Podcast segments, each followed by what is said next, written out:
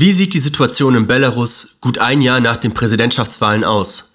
Was folgte auf die landesweiten Massenproteste? Wer waren die AkteurInnen? Und wie geht es den Menschen heute? Erfahren Sie dies in der heutigen Sendung der Reihe Gesellschaft in Bewegung. Belarus ruft nach Freiheit. Hier in unserem Akademie-Podcast der Wolfsburg Experience. Herzlich willkommen.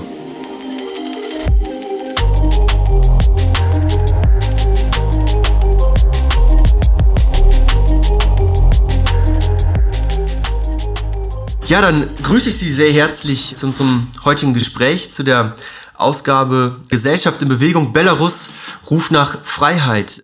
Ich darf sehr herzlich begrüßen Frau Dr. Angelika Schmäling.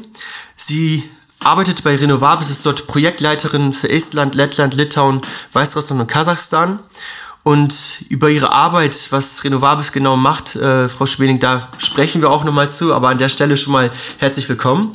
Ja, danke schön. Und begrüßen darf ich ebenso Jakob Wöllenstein, den Leiter des Auslandsbüros Belarus der Konrad-Adenauer-Stiftung, live aus Vilnius uns zugeschaltet.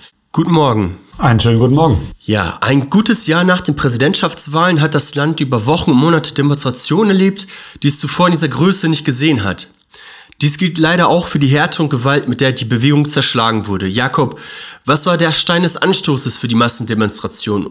Und was geschah vor und kurz nach den Wahlen.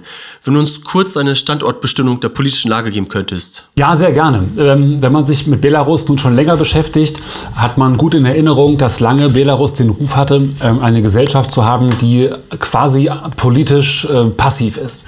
Und das war ja eines der großen Erfolgsrezepte von Alexander Lukaschenko, der ja mal äh, bei seiner ersten Wahl äh, doch sehr populär war und mit einer großen Mehrheit tatsächlich demokratisch gewählt wurde.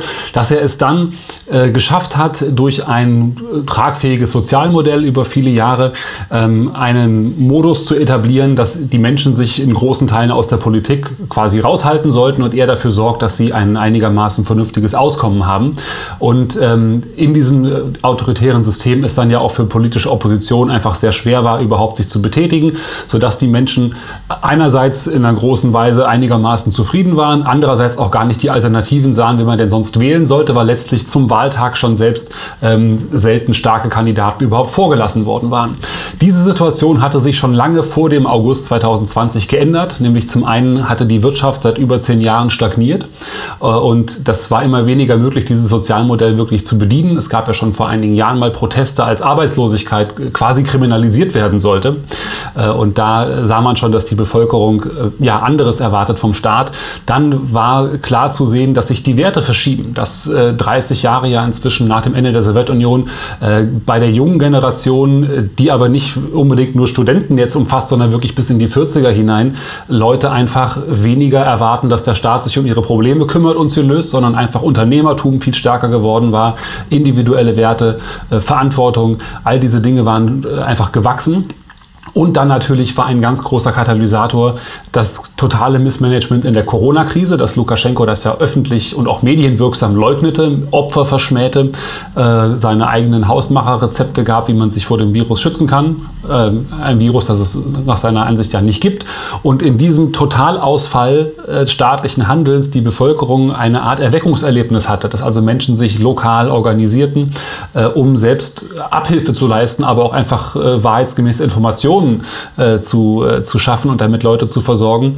Und das eben war eine Welle, auf der dann vor der Wahl sich ja viele, viele Kandidaten registrierten, über 50 Leute, äh, die antraten und darunter eben einige Menschen, denen man plötzlich wirklich zutraute, dieses Land gut zu führen, die aus dem System kamen. Es gab ja diese drei dann ganz berühmten Männer erstmal, äh, Barbarika, äh, Zepkalo und Sikhanowski ähm, aus dem ja, teilweise Establishment, aus der Wirtschaft, wo man also tatsächlich eine Alternative konkret sah, was ich eben sagte, das gab es lange nicht. Plötzlich kamen die hoch, äh, durften dann nicht antreten, äh, aus verschiedenen Gründen jeweils. Und dann, ja, das, äh, der Rest ist ja nun durch die Medien bekannt, dass die drei Frauen sich zusammentaten mit dieser märchenhaften Geschichte und die Menschen äh, eben sagten, jetzt geht es wirklich darum, wir wollen einfach eine grundlegende Veränderung.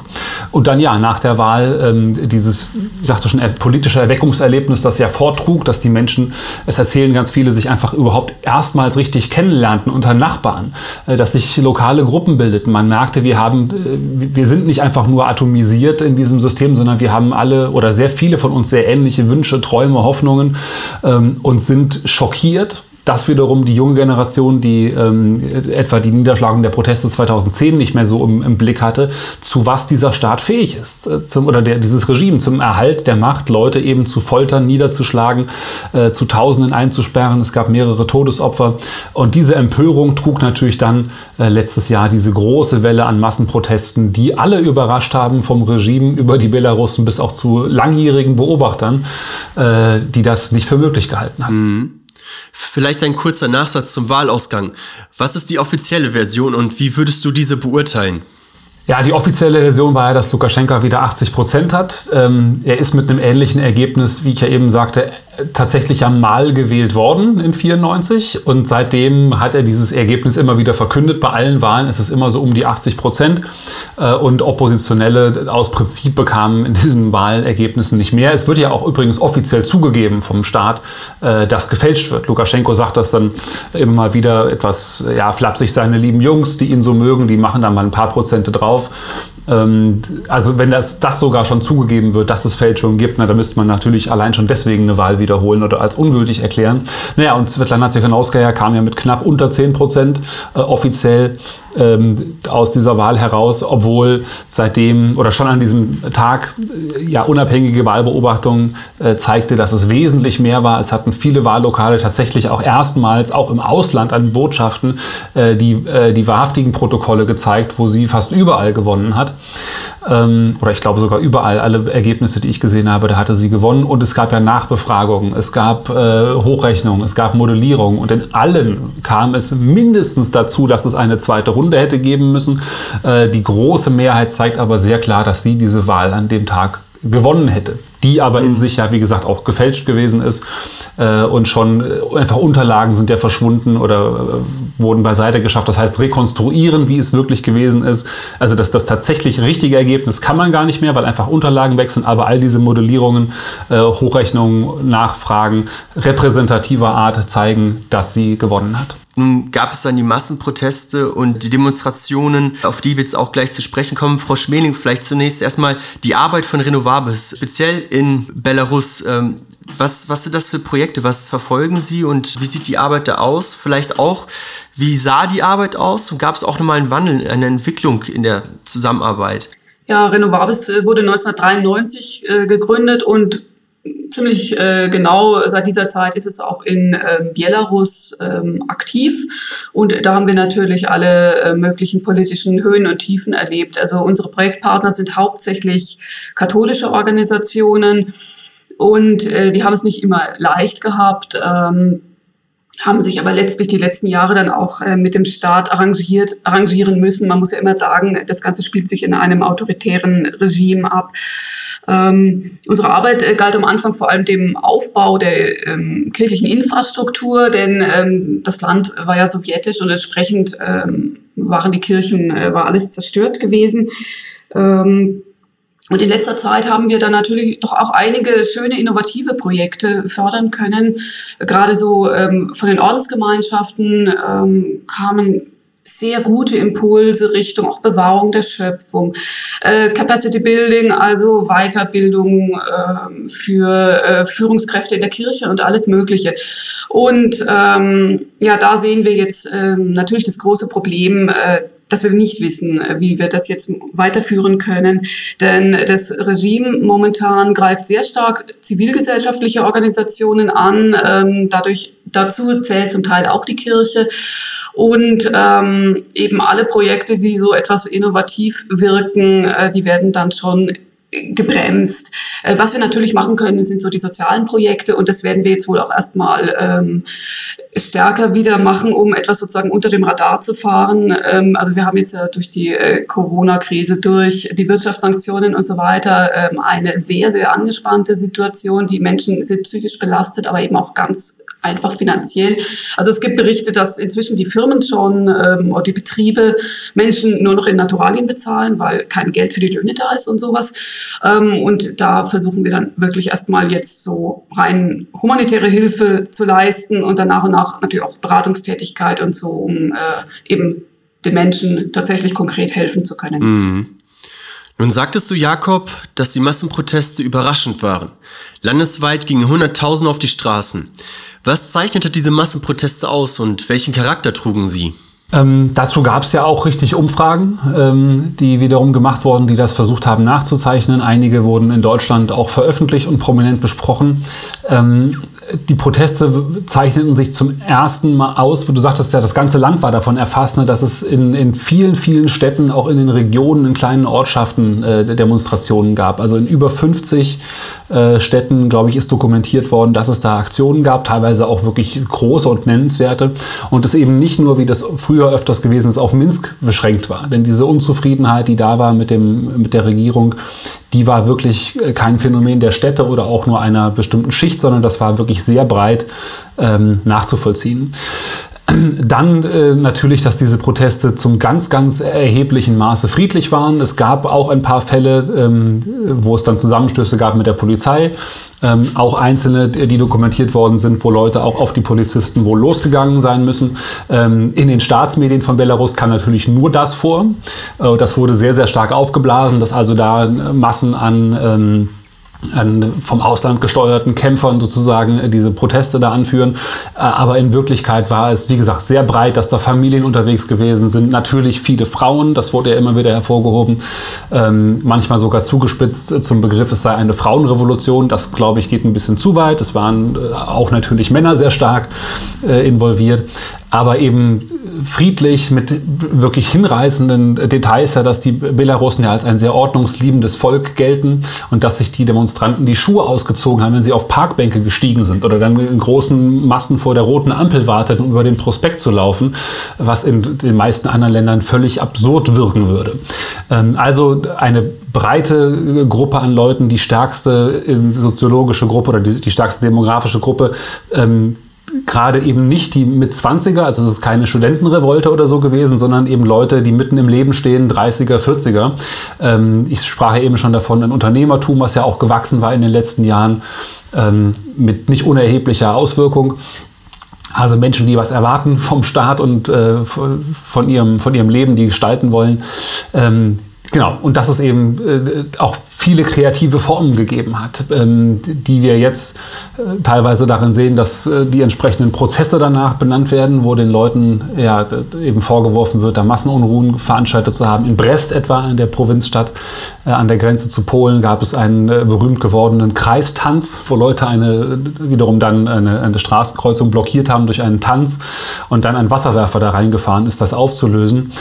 Ähm, aber dann natürlich auch, wo die Proteste nicht mehr nur diesen Charakter hatten, Hunderttausende auf den Straßen, sondern äh, Symbole anzubringen, äh, weil ja die alte Flagge Weiß-Rot-Weiß zum Symbol dieser Proteste geworden ist, dass Leute sich wirklich in den kreativsten, interessantesten Formen überlegt haben, wie kann man diese Farben in die Öffentlichkeit bringen? Also wo kann man das anbringen, äh, so dass es äh, die Räumdienste des Regimes nicht sofort wegmachen können äh, und dass eine Art Katz-und-Maus-Spiel richtig wurde, bis hin, dass als dann der Winter kam, dass auf Eisflächen Flächen in, in den Parks, in den, in den Teichen äh, diese Farben eingelassen wurden und man sozusagen das Eis wegkratzen musste. Das äh, führte dann immer zu gewissen Lachern, wenn man dann sah, wie die, äh, ja, wie die Stadtreinigung dann versuchte, das wegzumachen, was einfach physisch nicht so einfach möglich war. Ähm, aber genau, dieser Punkt, stark, breit und vielleicht der letzte wichtige Aspekt, dass auch ganze äh, Berufsgruppen sich ja organisiert haben darum. Wir hatten davon gesprochen, wie stark die Corona-Krise das Ganze vorbereitet hat, dass also Ärztinnen und Ärzte, äh, Pflegepersonal, ähm, die ja nun an der vordersten Front waren, Corona zu erleben, was vom Staat geleugnet wurde, sich organisierten. Aber dann auch äh, aus dem Sportbereich gab es ja beispielsweise äh, die Sportsolidarität, ähm, wo eben prominente Personen des Sportlebens sich zusammenschlossen. Mhm. Frau Schmeling, jetzt haben wir schon von einigen Gruppen gehört, die sich beteiligt haben an den Massenprotesten. Welche Rolle kam und kommt immer noch äh, den Kirchen innerhalb dieser Demonstrationsbewegung zu? Und von welchen Kirchen sprechen wir dann da in Belarus? Ja, fangen wir vielleicht kurz äh, mit der letzten Frage an, ähm, ja. welche Kirchen es sind oder welche Konfessionen. Ähm, Gottes Land ist jetzt mehrheitlich ähm, orthodox geprägt, ähm, aber ähm, es gibt auch eine recht starke katholische Minderheit, so von vielleicht 10 bis 12 Prozent der Bevölkerung, weiß man nicht ganz genau. Und ähm, Also historisch sind vor allem die ehemals äh, polnischen äh, Gebiete im Westen des Landes mehrheitlich katholisch, in Richtung Osten nimmt es dann ab und ähm, so ganz im Osten ist die katholische Kirche der Diaspora, aber da tun sich auch äh, die anderen Konfessionen sehr schwer. Ähm, ja, die Rolle der Kirchen bei den Protesten, also orthodoxe Kirche, hat es natürlich ähm, grundsätzlich schwerer. Sie gehört ja zum Moskauer Patriarchat und ist dadurch äh, politisch natürlich nicht ganz unabhängig und doch ähm, besteht ja immer eine gewisse Nähe zu der russischen Politik. Äh, deswegen hat sich so die ähm, offizielle orthodoxe Kirche ähm, ziemlich zurückgehalten, aber es gab doch immer wieder äh, Bischöfe, die sich dann auch äh, geäußert haben oder auch Priester, die bei Protesten mitgemacht haben. Die katholische Kirche hat sich sicher äh, deutlicher äh, geäußert am Anfang. Also wir schauen jetzt natürlich immer ähm, auf äh, unsere Bischöfe, die eben auch, die wir einfach dann sehen. Ähm, das war auch überraschend, ähm, denn die Kirche hatte sich eigentlich sonst immer sehr zurückgehalten, aber gerade, also es ist ja zu so brutaler Gewalt gekommen direkt nach der Wahl, dass sich dann die Bischöfe doch sehr deutlich geäußert haben und ähm, eben dazu aufgerufen haben, diese Gewalt zu beenden und dann aber auch im Weiteren zum Dialog, zur Versöhnung ähm, aufgerufen haben. Und ähm, was wir auch immer wieder gesehen haben auf Bildern, ist, dass Priester des Ordens Leute ähm, vor diesem berüchtigten Untersuchungsgefängnis waren und dort äh, Lebensmittel äh, versucht haben zu verteilen, den ähm, Entlassenen geholfen haben, medizinische äh, Hilfe angeboten haben ähm, und so weiter. Und ähm, Gut, jetzt natürlich ähm, ist die Kirche vorsichtiger geworden, weil eben ja auch ähm, alle Nutzung der weiß-rot-weißen Fahne, alle politischen Äußerungen dann auch angegriffen werden. Ähm, aber was ganz interessant ist, der inzwischen emeritierte Erzbischof Kondruszewicz zum Beispiel, ähm, er predigt immer noch sehr offen. Und ich meine, wenn er jetzt von einem neuen Ostern für Belarus spricht, ja, dann weiß man schon, was gemeint ist und äh, was natürlich ist momentan auch, äh, das war jetzt auch in den belarussischen Medien, ähm, es wird immer noch in der Kirche so eine Hymne gesungen, Mahut Boja, ähm, allmächtiger Gott, ähm, vielleicht so zu vergleichen, unserem großer Gott, wir loben dich am Ende eines Festgottesdienstes und ähm, ja, diese Hymne wird inzwischen äh, vom Staat als extremistisch diffamiert. Ähm, aber die Kirche steht dazu. Und auch äh, allein, dass äh, die katholische Kirche jetzt immer äh, in Gottesdiensten auch die äh, belarussische Sprache nutzt, das ist tatsächlich auch so ein subversives Zeichen des äh, Protestes. Vielen Dank auch für, für diese Hintergrundinformation. Wir sprachen jetzt von den Menschen, auch demografisch diejenigen, die im Leben stehen, 30er, 40er. Und eine solche Person möchte ich jetzt einmal kurz vorstellen. Wir haben ein Interview im Vorfeld geführt mit Dimitri Hawasch einem belarussischen Musiker und Barbesitzer in Grodno. Seine Bar ist von staatlicher Seite geschlossen worden, befand sich direkt am ähm, dramaturgischen Theater in Grodno und er berichtet von seiner Situation. Ich selbst habe das Gespräch geführt mit ihm von zu Hause aus in Deutschland. Er selbst ist in Warschau gewesen, weil er von Grodno aus ausgereist ist, das Land verlassen hat. Und das ist eben eine Stimme, die ein wenig wiedergibt, wie das Leben vor Ort ist. Ein Einblick in den Alltag und in die Massenproteste. Dima, ich grüße dich herzlich. Welche Erfahrung hast du an die Tage vor und nach den Wahlen? Und welche Erfahrung hast du gemacht? Was ist aus deiner Perspektive heraus geschehen? Angefangen hat es damit, dass ich zu den Wahlen gegangen bin. Die ganze Zeit davor nahm ich nie an den Wahlen teil. Das ging vielen Leuten so. Aber vor einem Jahr hat das ganze Land wirklich die Hoffnung, dass wir wirklich etwas ändern müssen, weil wir nicht weiter mit diesem Lukaschenko mitgehen und leben können. Das zu erdulden, was er treibt. Und so war es nun, dass die Wahlen am 9. August gewesen sind und ich ging hin. Am Abend arbeitete ich in einer Bar. Ich war in der Küche. Abends gegen 20 Uhr bzw. gegen 21 Uhr gab es schon die ersten Ergebnisse dieser Wahl. Und überall im Netz schrieben sie schon, dass sie uns betrügen und die unabhängigen Wahlhelfer aus den Wahlstellen geworfen haben. Es war sofort klar, dass sie uns betrogen haben. In allen Städten, nicht nur in der Hauptstadt in Minsk, sind Tausende hinausgegangen, selbst in kleineren Orten. Ich komme aus einer kleinen Stadt mit etwa 40.000 Einwohnern. Auch hier gingen Tausende auf die Straßen.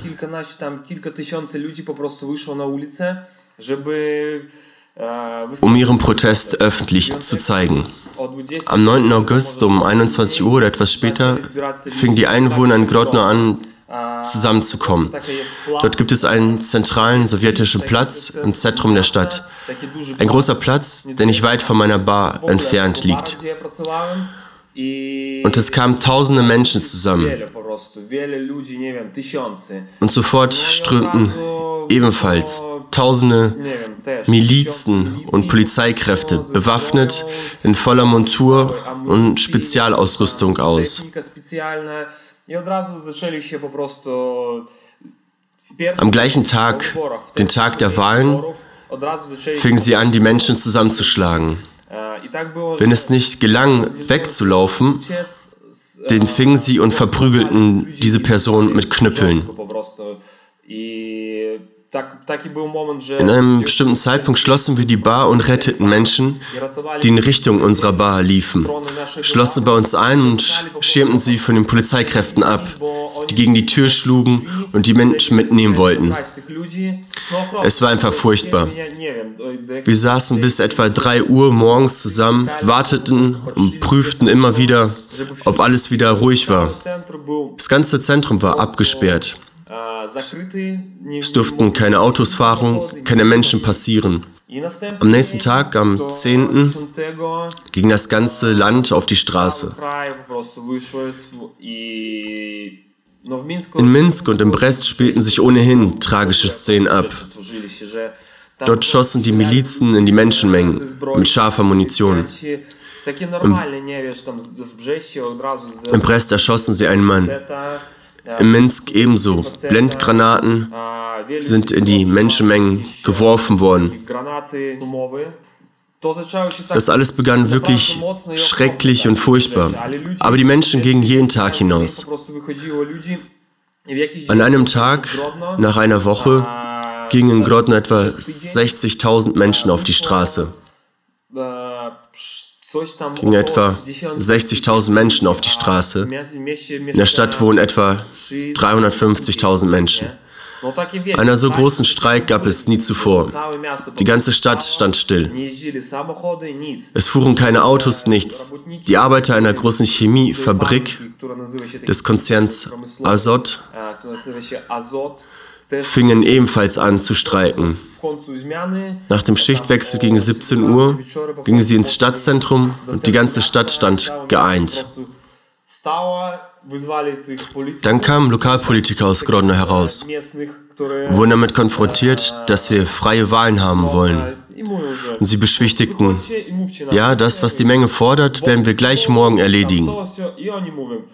Niemand wird weiter im Gefängnis sitzen müssen.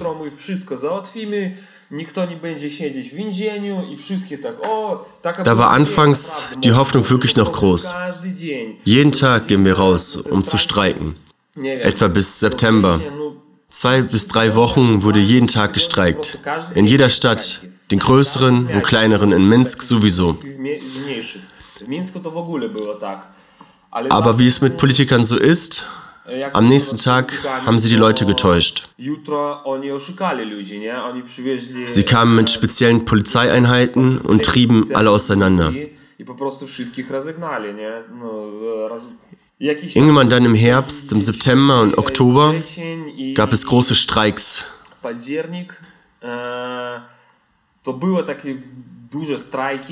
Minsk, Grodno und Brest, in den größeren Städten. Aber die Erfahrungen waren für meine Leute so schrecklich. Wen sie erwischten, schlugen sie zusammen oder verhafteten sie. Manche saßen 15 bis 20 Tage in Haft, einfach dafür, dass sie auf die Straße gingen. Wie sah der Alltag und das Leben aus nach den Streiks und den ganzen Demonstrationen?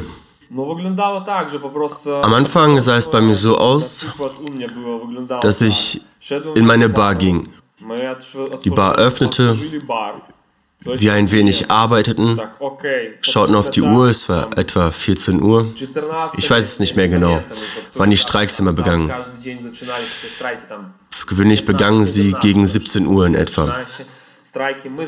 Wir haben dann die Bar geschlossen und einen Aushang an die Tür gebracht, dass alle Mitarbeiter dieser Bar streiken gegangen sind, so wie die Tage zuvor. Und so war es Tag für Tag. Wir gingen hinaus. Anfangs war die Hoffnung noch groß. Später war es nur noch furchtbar. Wir gingen hinaus und liefen immer wieder zurück in die Bar, haben die Türen verschlossen, weil die Einheiten der Spezialeinheit Amon das Gebäude umzingelten. Es war schrecklich, ein Gefühl, dass wir nichts mehr machen und bewegen können. Da war anfangs diese Hoffnung, aber sie ist schnell geschwunden. Die Zeit war schwer. Da war so eine Depression bei allen. Zum Beispiel hielten es einige jüngere Freundinnen aus meinem Freundeskreis einfach nicht mehr aus und sind ins Krankenhaus eingewiesen worden, weil sie es nervlich nicht aushalten konnten. Einfach furchtbar. Man war sprachlos und hat die ganze Zeit ein Kloß im Hals sitzen. Immer wenn wir zu den Streiks mit allem Mann gingen, um die Menschen in der Fabrik zu unterstützen, dann waren dort schon die Polizeieinheiten. Und die hast du schon von Weitem gesehen, wie sie die Menschen zusammenschlugen. Dann lief ich mit meiner Freundin gleich in eine andere Richtung, umging den Ort und dort trafen wir einen Bekannten,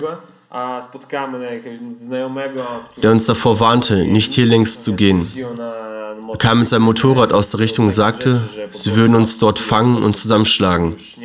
Es wäre zwecklos und hoffnungslos, weil dort so viele Polizeieinheiten bereitstehen. Sie verprügeln die Leute einfach. Sie treten heran und schlagen zu hauen mit den Knüppeln ein oder treten, schlagen mit den Fäusten zu, ganz nach Belieben. Ein meiner Freunde, mit dem ich in meiner letzten Band Ojok gespielt habe, Schlagzeuger,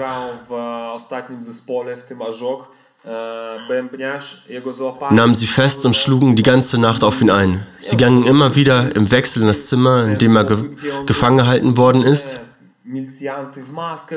Polizist mit Masken, manchmal unmaskiert, mit Schlagstöcken und knüppelten und traten auf ihn ein. Er war komplett blau, wie eine Pflaume, so wurde er verdroschen.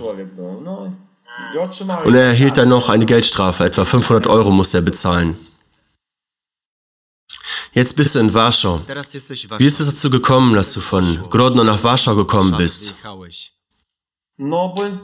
Das liegt daran, dass ich in der letzten Zeit keinerlei Hoffnung mehr hatte. Ich habe keine Hoffnung, dass das alles schnell endet. Die Bar ist geschlossen, aber ich habe noch offene juristische Sachen. Zum Beispiel müsste die Bar noch gerichtlich geschlossen werden. Und dadurch, dass meine Bar aus politischen Gründen geschlossen worden ist, weiß ich nicht, wie es für mich enden könnte. Es ist dort nicht wirklich sicher zurzeit.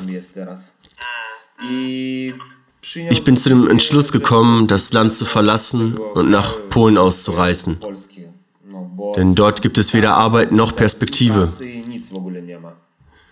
Ich habe alles verloren, was ich mit meinen Leuten in fünf Jahren aufgebaut habe. Die letzten fünf Monate saß ich nur noch rum und wartete, dass sich etwas verändern würde. Ich versuchte mich zu betätigen und etwas zu machen, aber es führte zu nichts. Die Zukunft sieht recht düster aus, aber wenn du hoffen dürftest, einen Wunsch frei hättest, was würdest du dir wünschen für Belarus und für dein eigenes Schicksal? In Belarus spricht man derzeit von der Revolution, die missglückte. Aber sie hat die Menschen zusammengeschweißt, die Belarussen. Heute blicke ich ganz anders auf die Nation. Es gibt viele Leute, die Verräter sind, aber die Mehrheit der Menschen, selbst hier in Warschau, wenn nicht Bekannte oder einfach Leute aus Belarus kommen, helfen sie sich gegenseitig und unterstützen einander. Und es geht wirklich um die Unterstützung, nicht um Geld, kein Gewinn, Gleichwohl ich weiß, dass es auch andere Typen gibt, aber nicht in der Mehrheit. In Belarus träumen wir alle nur von einem. Dass die Zeit Lukaschenkos endet. Wir, so kann ich es im Namen vieler Belarussen, die ich kenne, sagen, dass wir nur eins wollen, dass Belarus unabhängig und demokratisch wird damit die Menschen ganz normal leben können, ihrer Arbeit nachgehen, Steuern zahlen. All das würden wir gerne haben, aber es bleibt uns verwehrt. Wir sind ständig unter Kontrolle. Wir, die Menschen, wollen Freiheit. Wir wollen Freiheit und die Möglichkeit, auch andere Kandidaten zu wählen. Ich träume davon, dass wenn Lukaschenko stirbt, nicht mehr da ist, alle zurückkehren und dann gibt es eine große Disco in Belarus. So scherzen sie alle in Belarus. Es sitzen so viele Personen im Gefängnis. Ich will nur eines, dass sie freigelassen werden, dass sie schnell zu ihren Familien und ihre Häuser zurückkehren. Denn im Moment ist es einfach unerträglich. Es sitzen so viele Menschen in Haft, auch meine Verwandten. Viele meiner Verwandten befinden sich derzeit im Gefängnis.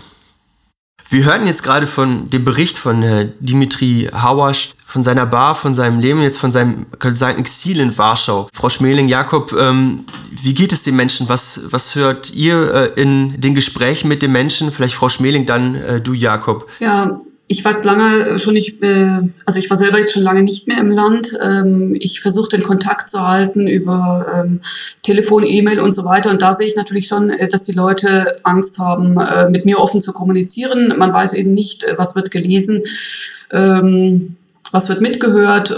deswegen kommunizieren wir jetzt viel über Messenger und sowas.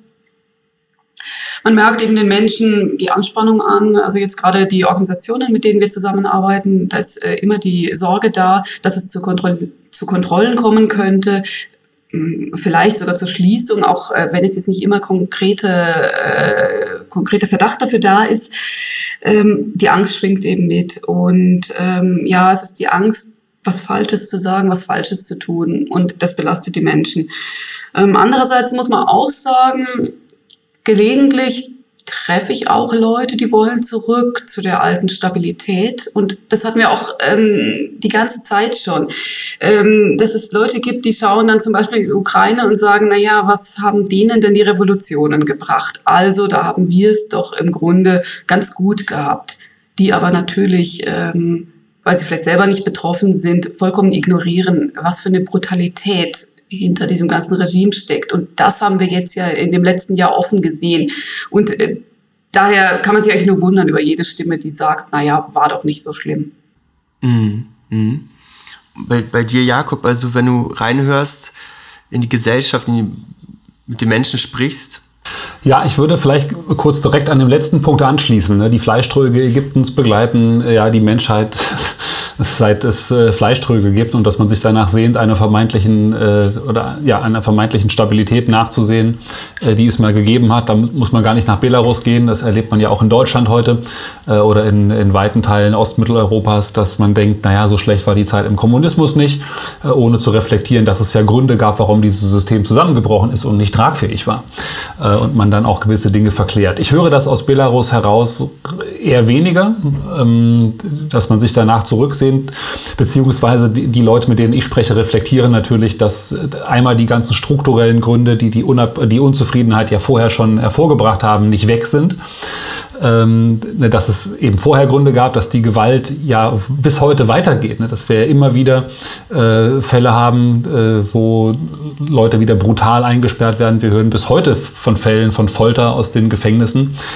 Ähm, und äh, jetzt gerade gab es letzte Woche wieder drei äh, kleine Demonstrationen. Also die gehen auch weiter. Äh, es waren in dem Fall Frauendemonstrationen mit 50 Teilnehmerinnen in Minsk, ähm, die ganz gute Warnsysteme untereinander wohl schon haben. Als dann die Polizei kam, waren die meisten weg. Aber auch da wurden wieder fünf Leute wohl ziemlich brutal festgenommen. Das heißt, es ist doch ziemlich breit das Verständnis da, dass es sich, dass es nicht zurückgeht. Auch deswegen, ähm, weil Lukaschenko selbst diese Wege ja verbaut. Im System selbst hat es eine massive Läuterung gegeben. Ähm, das Belarus, was ich kennengelernt habe, als ich 2019 angefangen habe, mit Belarus zu arbeiten, war eines, wo doch vieles möglich war ähm, im Land selbst zu machen, auch mit Menschen aus dem System, also mit Vertretern äh, von Ministerien, äh, von staatlichen Agenturen, wenn Dinge eben nicht kritisch an die Macht äh, von Herrn Lukaschenka gingen, aber eben außenrum im Unternehmertum, im kulturellen Bereich, im Expertenaustausch, Studentenbegegnungen, da ging vieles. Äh, und es gab auch in dem System Inseln der Freiheit. Beispielsweise die ganze IT-Industrie hat andere Regeln, sogar andere Steuergesetzgebung äh, als der Rest von Belarus. Mitten in Minsk gibt es diese Region äh, Oktoberviertel oder Oktoberstraße, wo plötzlich man auf der Straße sogar Alkohol trinken durfte oder wo Leute anders leben konnten, wo man dachte, man ist plötzlich in Kreuzberg gelandet. Und all äh, diese Sachen werden zugemacht. Es werden in den Ministerien eben Leute auch entlassen, bis auf eine untere Ebene, äh, die nicht aktiv äh, loyal waren. Der letzte, eine jüngste Ansage war von Herrn Lukaschenka auch gegenüber seinen Diplomaten, es reicht nicht, den Kopf runterzuhalten, ihr müsst aktiv Propaganda machen für mich. Also diesen Weg zurück gibt es nicht. Und letztlich hat er auch auch keine Angebote, die er dem Land machen kann, wie es denn nach vorne gehen kann. Die Ressourcen sind nicht mehr da, die Integration mit Russland nimmt jetzt Fahrt auf. Aber da zurückzukommen zu äh, den ja, goldenen 2000er Jahren, wo man ja vom belarussischen Wirtschaftswunder sprach, ähm, dafür gibt es keine ökonomische Grundlage. Das heißt, ein Zurück in die alte Zeit kann es nicht geben. Und viele Menschen sagen sich, ja, wir sind jetzt von der Straße geprügelt. Ähm, bis auf eben die mutigen wenigen, die das noch tun. Aber man überlegt sich neue Formen, sich zu organisieren, Nachbarschaft weiterzuführen, äh, mit ja bis hin zu ganz spektakulären Sachen, wo dann Aktivisten etwa als äh, Cyberpartisanen auftreten und äh, Regierungsrechner hacken. Also alle gucken, was können sie noch tun. Man muss eben definieren, den Anspruch zu haben, wieder mit 100.000 auf die Straße zu gehen. Das funktioniert jetzt nicht. Wo ist aber der Bereich, wo man noch was tun kann, was bewegen kann und wenn es nur den unmittelbaren Nächsten ist, denen man helfen kann durch, durch Zuversicht und durch, durch Dasein ähm, füreinander. Und da, da gibt es wiederum viel, was ich noch sehe, was passiert. Hm, also durchaus Widerstand, aber im großen, auf der großen Skala, wenn man bilanziert ein Jahr nach den Massenprotesten, wie steht Lukaschenka da und wie wäre da die Einschätzung? Also äh, ist, man könnte sagen, wenn der Widerstand da ist, ist die Revolution nicht gebrochen. Aber ist dem tatsächlich so? Naja, er hat natürlich es geschafft, durch ne, das, das starke Zusammenziehen seiner Sicherheitskräfte erstmal diese Welle zu brechen. Das ist völlig klar. Und er fühlt sich oder präsentiert sich als jemand, der die ganze Sache unter Kontrolle hat. Aber ich würde sagen, wenn jemand wirklich die Kontrolle hat im Land und glaubt, dass er die Massen des Volkes hinter sich hat, wie er das immer sagt, dann muss er nicht so allergisch auf Kleinigkeiten reagieren, die passieren. Dann kann man viel mehr zulassen. Das war die Zeit äh, eben 2015 bis 2019, wo man sagen kann, naja, wenn ich sowieso im Sattel sitze, dann lasst ihr doch ihre alternative Kultur haben, lasst sie ihre Räume der Freiheit haben mir kann das nicht schaden. Wenn ich aber hergehe und wie jetzt im Juli ähm, sage, alle, die gegen mich sind, sind quasi Agenten des Faschismus und mache dann äh, NGOs zu, die teilweise sich mit Ornithologie beschäftigt haben oder soziale Fragen machen oder die eine war erst ganz frisch gegründet, die irgendwie auch mit behinderten Kindern, glaube ich, nur arbeiten wollte, also keine politischen Ansprüche hatte in dem Sinne. Und man macht die zu und sagt, das sind Agenten des Westens, zeigt man aus meiner Sicht eigentlich eher, wie unsicher man weiterhin ist. Und eben in einem System alle Leute rauszuwerfen, die äh, frische Ideen reinbringen in das System. Und nur noch Loyalität gelten zu lassen als einziges Kriterium, macht zwar kurzfristig erstmal die Reihen geschlossen. Aber es macht natürlich ein, ein System völlig steif und unflexibel. Und du musst ja in der heutigen Zeit, wir stehen, wenn man sich in den Bundestagswahlkampf mal kurz zurückdenkt, ja vor riesigen Aufgaben oder riesigen Herausforderungen, die ja auch Belarus betreffen. Äh, Digitalisierung, äh, Klimafragen, äh, wie wird ein Land energetisch stark. Von der anderen Seite Russland, das ja gewissen politischen Druck ausübt. Und all diese Fragen kann man äh, nur schaffen, wenn man möglichst agil ist und es schafft, die guten Ressourcen, die es in Belarus ja gibt, ne, eine ganz toll gebildete Gesellschaft, viele kreative Leute mit guten Ideen, die möglichst einzubinden und deren Potenziale zu nutzen und die nicht ins Gefängnis zu stecken oder wegzuprügeln. Und das heißt, äh, mittelfristig mindestens ist dieses System wiederum sehr instabil. Und ähm, was wir aus der Reaktion von Russland sehen, was ja nun ein wichtiger Faktor war, Lukaschenka zu stützen, ist, dass sie ihn eigentlich aus Mangel an guten Alternativen stützen und nicht aus Liebe. Äh, und nicht denken, er ist derjenige, auf den man jetzt für die nächsten zwei Jahrzehnte unbedingt setzen müsste. Ähm, und dass er eine Verlegenheitslösung mir zu sein scheint, die mehr damit zu tun hat, dass man das System insgesamt äh, stützen muss, äh, weil einfach die Systeme Russland, Belarus politisch zu verwandt sind, als sich das Putin leisten könnte, in einem so nahen Staat eine Revolution der Demokratie zuzulassen, die von unten kommt und womöglich sogar noch durch westliche Sanktionen flankiert wird. Ähm, deswegen würde ich sagen, stützt er das, aber dadurch ist Herr Lukaschenka natürlich auf wesentlich wackeligeren Füßen, als er das die Jahre zuvor gewesen ist, wo er selbstständig ähm, neue Partner suchte und ökonomische Alternativen. Also würdest du einschätzen, dieses Klima der Angst, die zumindest jetzt kurzfristig ja durchaus gelungen ist mit ganz spektakulären, einschneidenden äh, Beraubung der Freiheitsrechte von vielen Tausend, die in Gefängnissen sind, aber auch von ganz äh, bekannten Personen, von einem Hijacking, von einer Entführung einer Maschine von Ryanair mit äh, Roman Protasevich und ähm, mediell aufge stellten ähm, Drohgebärden, also euch passiert das Gleiche, wenn ihr euch gegen mich stellt, ähm, dass diese, äh, aber letzten Endes diese Klima der Angst, so deine Einschätzung, hält sich nicht lange oder dass, dass wir zum Beispiel, wie lange kann sich so ein Klima überhaupt halten? Ein Klima der Angst, der, der, der Stärke. Ähm, man hört jetzt oder liest dann teilweise, dass selbst die exilierten äh, Belarussen, beispielsweise in Polen, dann, dann noch, auch noch zu befürchten haben, entweder weil deren Protestaktionen außerhalb des Landes ähm, Konsequenzen haben können für die zurückgebliebene Familie beispielsweise oder aber verlängerte Arm, in Anführungszeichen Schergen, Milizen ähm, auch in Polen zu schlagen. Wie lange ist das überhaupt aufrechtzuerhalten? Da würde ich jetzt gerne sagen, dass das nicht lange geht. Aber mhm. natürlich gibt es Beispiele weltweit, dass man sowas recht lange machen kann. Wenn man sich anguckt, Kuba, äh, die ja nun direkt vor der Haustür der USA liegen, die da nun äh, gegen sind und wo viele Exilkubaner auch von aus agieren. Nur ist Kuba eine Insel, okay. Aber Nordkorea, was sich zu einer Insel ja gemacht hat de facto, äh, indem es sich völlig abschottet. Also sowas kann natürlich über Jahrzehnte gehen. Ähm, ob dann die unmittelbare Nähe hier zu drei EU, drei NATO-Staaten äh, das im geopolitischen Sinne ändert, ist die Frage.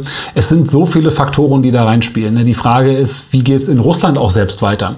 Äh, wenn Putin ähm, Lukaschenko jetzt stützt, wie ich ja eben sagte, aus meiner Sicht eher als eine Verlegenheitslösung, ähm, kostet das ja auch einfach Ressourcen.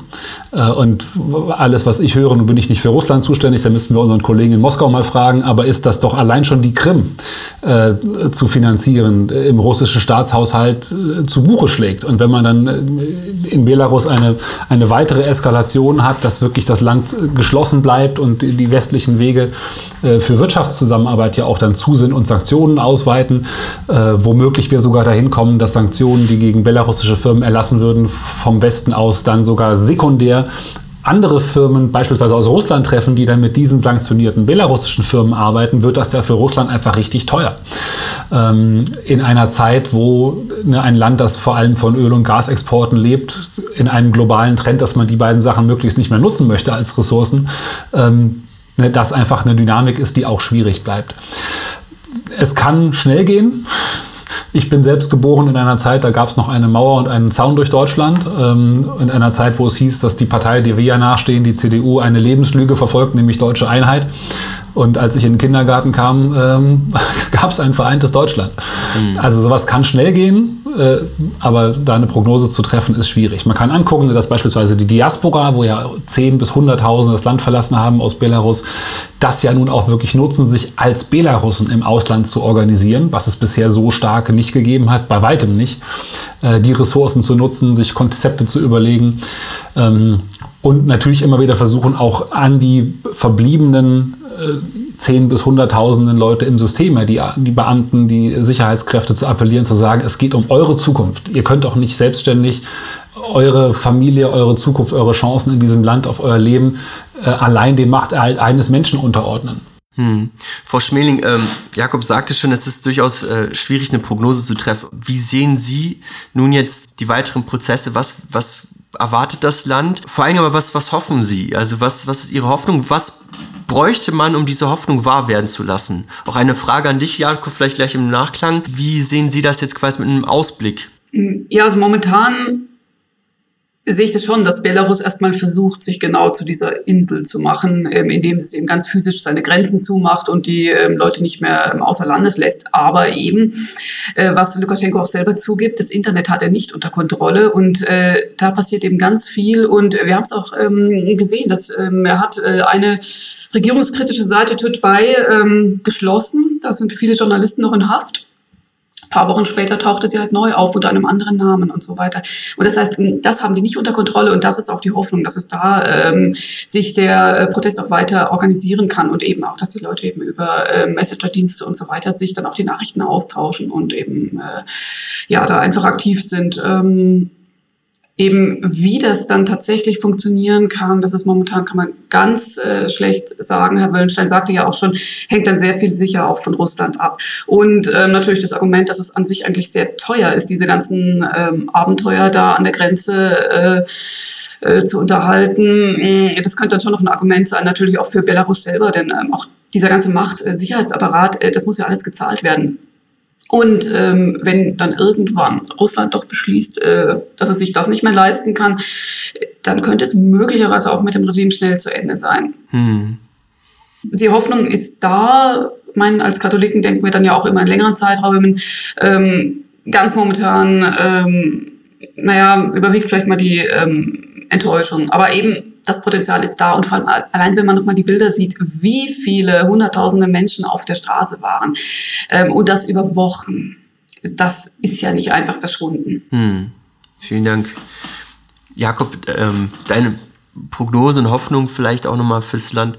Ähm, Hoffnung und Prognose, glaube ich, muss man aufpassen, dass man das nicht miteinander vermischt. Das ist schon ja, richtig, dass du das ja. sagst. Es sind, es sind zwei Sachen. Natürlich ist die Hoffnung, dass es eine, eine Lösung gibt, die eine, äh, eine Dialoglösung ist, ne, dass sich die Leute äh, aus dem Regime, ob Herr Lukaschenka das selbst sein kann, äh, habe ich meine Zweifel. Er hat alle Möglichkeiten, die er gehabt hätte, das anzunehmen, unter seinen äh, auch Bedingungen abgewiesen. Aber das wenn es zu einem Punkt kommt, wo er zurücktritt oder gegangen wird, äh, diejenigen Leute, die eben für dieses, dieses Gesellschafts- und äh, Staatsmodell stehen, äh, was wir da sehen, das sind ja etwa noch 25 Prozent, die auch Herr Lukaschenko ja befürworten, ähm, dass die sich zusammensetzen mit den anderen den, die unter der weiß-rot-weißen Flagge nun sehr klare Vorstellungen oft haben von Demokratie und auch denjenigen, die in der Mitte sind, die also Angst haben vor einer, einer zu großen Veränderung, die dann ja auch heißen würde, Wirtschaftsreformen, Kosten, Arbeitsplätze und so weiter.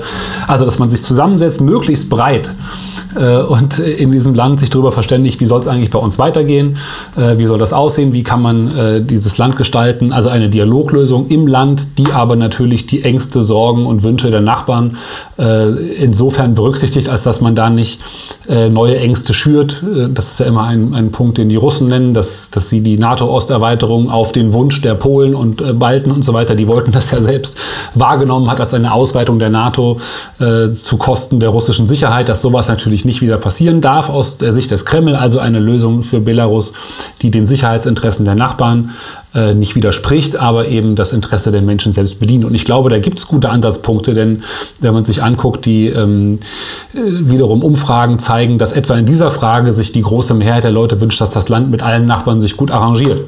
Also ähm, ist es nicht so, dass es gespalten ist in 50 Prozent, die in die NATO wollen und die anderen wollen äh, möglichst morgen Russland beitreten, sondern es gibt große, große Mehrheiten für eine Unabhängigkeit des Landes, fast 100 Prozent, ähm, die das wollen und eben die sagen, wollen uns mit allen Nachbarn gut arrangieren arrangieren. Also das ist die, die Hoffnung, dass das so passiert, dass das Land seine Potenziale möglichst nutzen kann. Äh, mit Prognosen kann man natürlich damit anfangen, was sind die, äh, die Pläne, die auf dem Tisch liegen.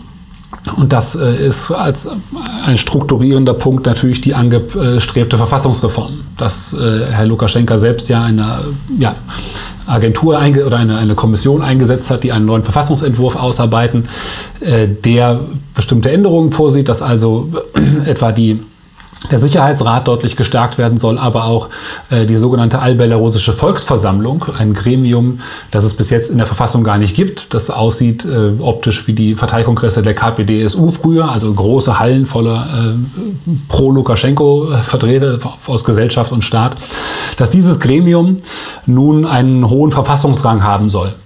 Und das äh, deuten viele so, als dass Lukaschenka vorbereitet, als Präsident dann zurückzutreten aber faktisch in eine neue Funktion zu kommen, äh, die ihm die Macht weiterhin sichert. Und dass das aber womöglich, weil es halt bedeutet, es gibt zumindest irgendwie Bewegung, äh, die die Krise nach vorne bringen könnte. Das ist äh, ja, die große Frage. Wird ein Prozess, den er versucht zu steuern, ähm, von den Menschen angenommen werden? Da habe ich meine Zweifel. Ähm, aber es gibt auch, wie gesagt, aus dem Land selber, die sagen, alles, was irgendwie Bewegung reinbringt und wenn es dann nur die Übergangszeit verlängert und er nochmal fünf Jahre da ist, wenn er danach aber wirklich geht, immerhin, ähm, haben wir was, auf das wir zugucken können. Das Schlimmste, sagen viele, ist diese komplette Unsicherheit, nicht zu wissen, ähm, wie geht es weiter, worauf können wir uns einstellen. Denn das galt ja lange als das große ähm, Merkmal von Belarus, Stabilität, Sicherheit und Berechenbarkeit. Äh, das war eine der großen Stärken von Herrn Lukaschenko, wie ich zu Eingangs sagte. Ähm, und das ist gerade ins Gegenteil verkehrt. Hm. Vielen Dank äh, für Ihre Einschätzung ein Jahr nach den äh, Präsidentschaftswahlen in Belarus. Für all diejenigen, die sich weiter mit dem Land auseinandersetzen möchten und gerade noch äh, diese Terra Incognita, wie sie ja für uns viele auch lange Zeit gewesen ist, ähm, mehr darüber erfahren wollen, sei wärmstens ans Herz gelegt von Jakob Wöllenstein die äh, Reihe auf YouTube Belarus in der Nuss, wo ganz interessante, auf eine ganz charmante Art und Weise Informationen ähm, gegeben werden über das Land, zur Geschichte, zur Entstehung. Nochmal vielen Dank Ihnen ähm, für das Gespräch und alles Gute weiterhin für Ihre Arbeit. Hoffen wir auf bessere Tage. Dankeschön. Vielen Dank, alles Gute. Ja, Dankeschön.